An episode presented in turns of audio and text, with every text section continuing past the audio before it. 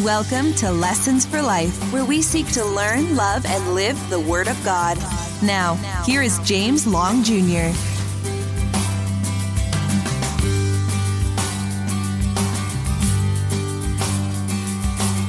Hello, everyone. This is James Long Jr., and I want to talk to you today about developing a renewed mind. So, as I work as a counselor, so many people come into my office, so many people talk to me about emotional crises that they're going through. And maybe it's depression or despair, or maybe it's guilt, maybe it's anger and bitterness, or fear and anxiety, or just overwhelmed with stress in your life, or a host of other emotional struggles that people will have. And and perhaps as I gave that list, you're saying, Yep, James, yeah, I agree with you. I'm I'm there. And and what we find is that the emotions that they have, for the most part, are being driven by the way they think underneath the surface. That in their mind and deep in their hearts, the way they tend to think is influencing the way they feel. And that will influence the way they speak, that will influence the way they act in life. And it's driven by the way we tend to think. Our thoughts and our beliefs are so paramount. Jay Adams says that we do not have an emotional issue, we have a pre emotional issue. And what he meant by that was this that underneath the surface and before the emotion even comes, there are thoughts and beliefs that are driving those emotions to the surface. Perhaps that's you. Maybe you're living right now with these self defeating thoughts that you are constantly beating yourself up and you cannot seem to let go. You're overwhelmed with guilt and despair. You're overwhelmed with dwelling on your past sins or your past mistakes, or, or maybe you're dwelling on what other people have done to you and they continue to harm you over and over again, even years or decades after it, because you can't seem to get the thought out of your mind. Maybe you struggle with anxious or worrisome thoughts, or maybe you find yourself replaying events over and over again in your mind. Do you struggle with depressive type thoughts or, or thoughts that just seem to be so out of control? And or maybe you struggle with the way other people think of you and you're you're thinking about their thoughts and you think that they're thinking negatively about you. Whatever it is, as you find yourself struggling with these thoughts, what we will find is that inevitably it will cause you to find yourself going down further and further into the emotional crisis. It will eventually affect you and your relationships. It will hinder your relationship with God. It is so powerful. So, the way we think influences so many things in our lives. In in John chapter 8, Jesus said this in verse 32, and and they shall know the truth, and the truth shall make them free. And of course he's talking about himself that he is truth. I am the way, the truth, and the life. No one comes to the Father but through me. But it's not only that He is the truth, but He is giving us truth. And, and Jesus over and over again said that the Word is so true. In John chapter 17, verse 17, it says, Sanctify them in the truth. Your Word is the truth so that we are sanctified. It's a it's a word that means to be set apart. It also means to be made pure and holy. That we are changed and transformed by truth, and that that truth comes from the word. So we find ourselves living in an age where we need to be radically changed in the way we think there are so many things that have radically changed in my lifetime and and so many things that have changed just in the last several years. But the one thing that we need to see radically changed is a radical change of a new mind. And that only happens as God comes into our lives and transforms the way we tend to think. And as we feed upon God's word and as we look to Christ and as we look to have the mind of Christ in our lives and we start to learn about him and love him and to live like him, that's how we are transformed. So, who are you? In Proverbs, it says that, For as a person thinks in their heart, so are they. As they think within themselves, that's who they are. See, what we think in our minds or in our hearts controls the central part of our lives, it controls us. So, who you are deeply underneath the surface is who you really are. Jesus in Matthew 15 had talked about it's not what is coming from the outside, but it comes from what's happening within us. We tend to believe that other people around us are making, ang- making us angry or making us depressed. We tend to believe that they are the ones that are causing the emotional crisis that we're having. No, they're just stirring up what's already underneath the surface in our own lives. And that is hopeful. It sounds discouraging to some that you're telling me that I'm the one that's wrong. And but it's hopeful because if it's somebody else that is controlling you, then you must control them and they must change in order for you to be free. But if you are the one that's responsible for the way you think, if you are the one that's responsible for the way you feel, if you're the one that's responsible for the way you speak and act, you can control yourself through the power of the Holy Spirit. And we're going to talk to you about that today. So, who's in control of your mind? In Romans chapter 12, verses 1 and 2, it says this I appeal to you, therefore, brothers, by the mercies of God, to present your bodies as a living sacrifice, holy and acceptable to God, which is your spiritual worship. And do not be conformed to this world, but be transformed by the renewal of your mind, that by testing you may discern what is the will of God and what is good and acceptable and perfect. And so I want you to think about these words. He says, conformed. Do not be conformed to this world. Conform means to assume the outward expression. And so, what we do is we start to look like the world. We start to act like the world. We act like the world in their behaviors. We act like the world in the way they think. We act like the world in the way we speak. And if there is no representable difference between us and the world, we, we are being conformed to the world. So, Step number one is to recognize do not be conformed to the world. That is a command. But then he says, be transformed, transformed by the renewal of your mind. I should go back to this that the world is probably better translated to mean age. It's it's the system of beliefs that are out there. It's it's the perspective, it's the values, it's the things that are deeply believed in this world, the, the contemporary thinking that dominates this world.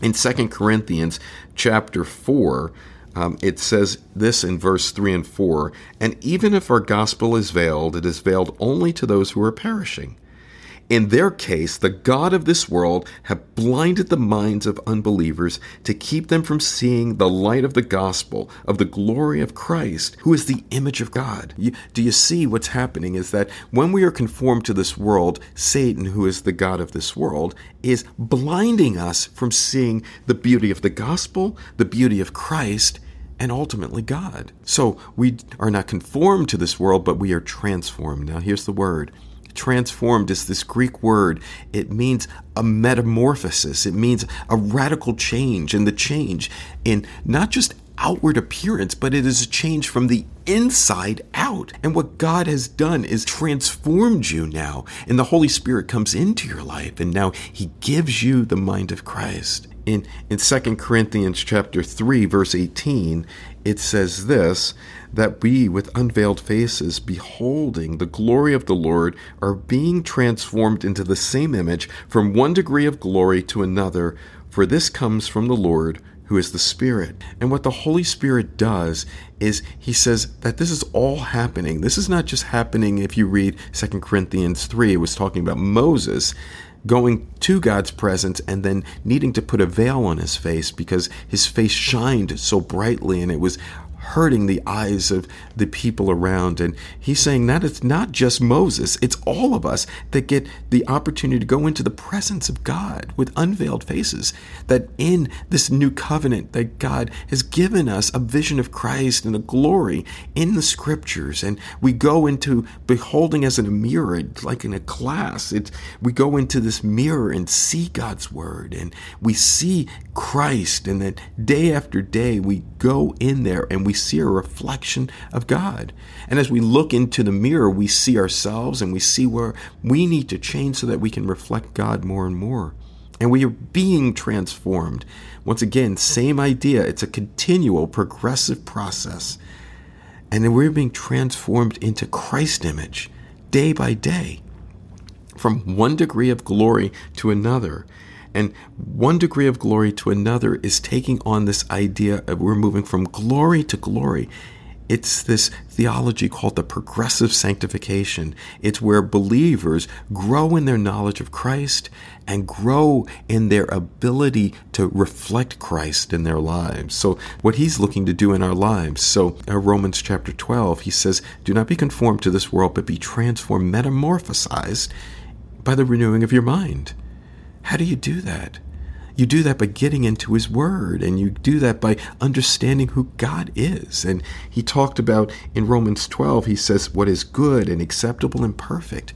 See, when we live according to God's way and when we understand Him, we are, acceptable sacrifices being brought before God. So how do we have this renewed mind? What threatens it? Paul said in 2 Corinthians chapter 10 verses 4 and 5, "For the weapons of our warfare are not of the flesh, but have divine power to destroy strongholds. We destroy arguments and every lofty opinion raised against the knowledge of God, and take every thought captive to obey Christ. Okay, so now, what does he mean by doing that?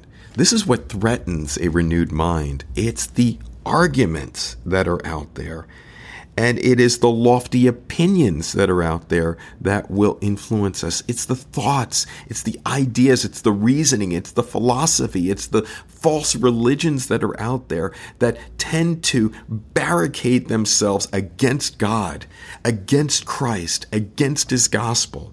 And they, they form these fortresses within trying to protect people. And people will run into these fortresses believing these arguments and these lofty opinions and believing that they are going to set them free. But as we've already heard, it is truth that sets people free. And so what Paul is talking about here is his ministry is to talk to people and challenge those arguments.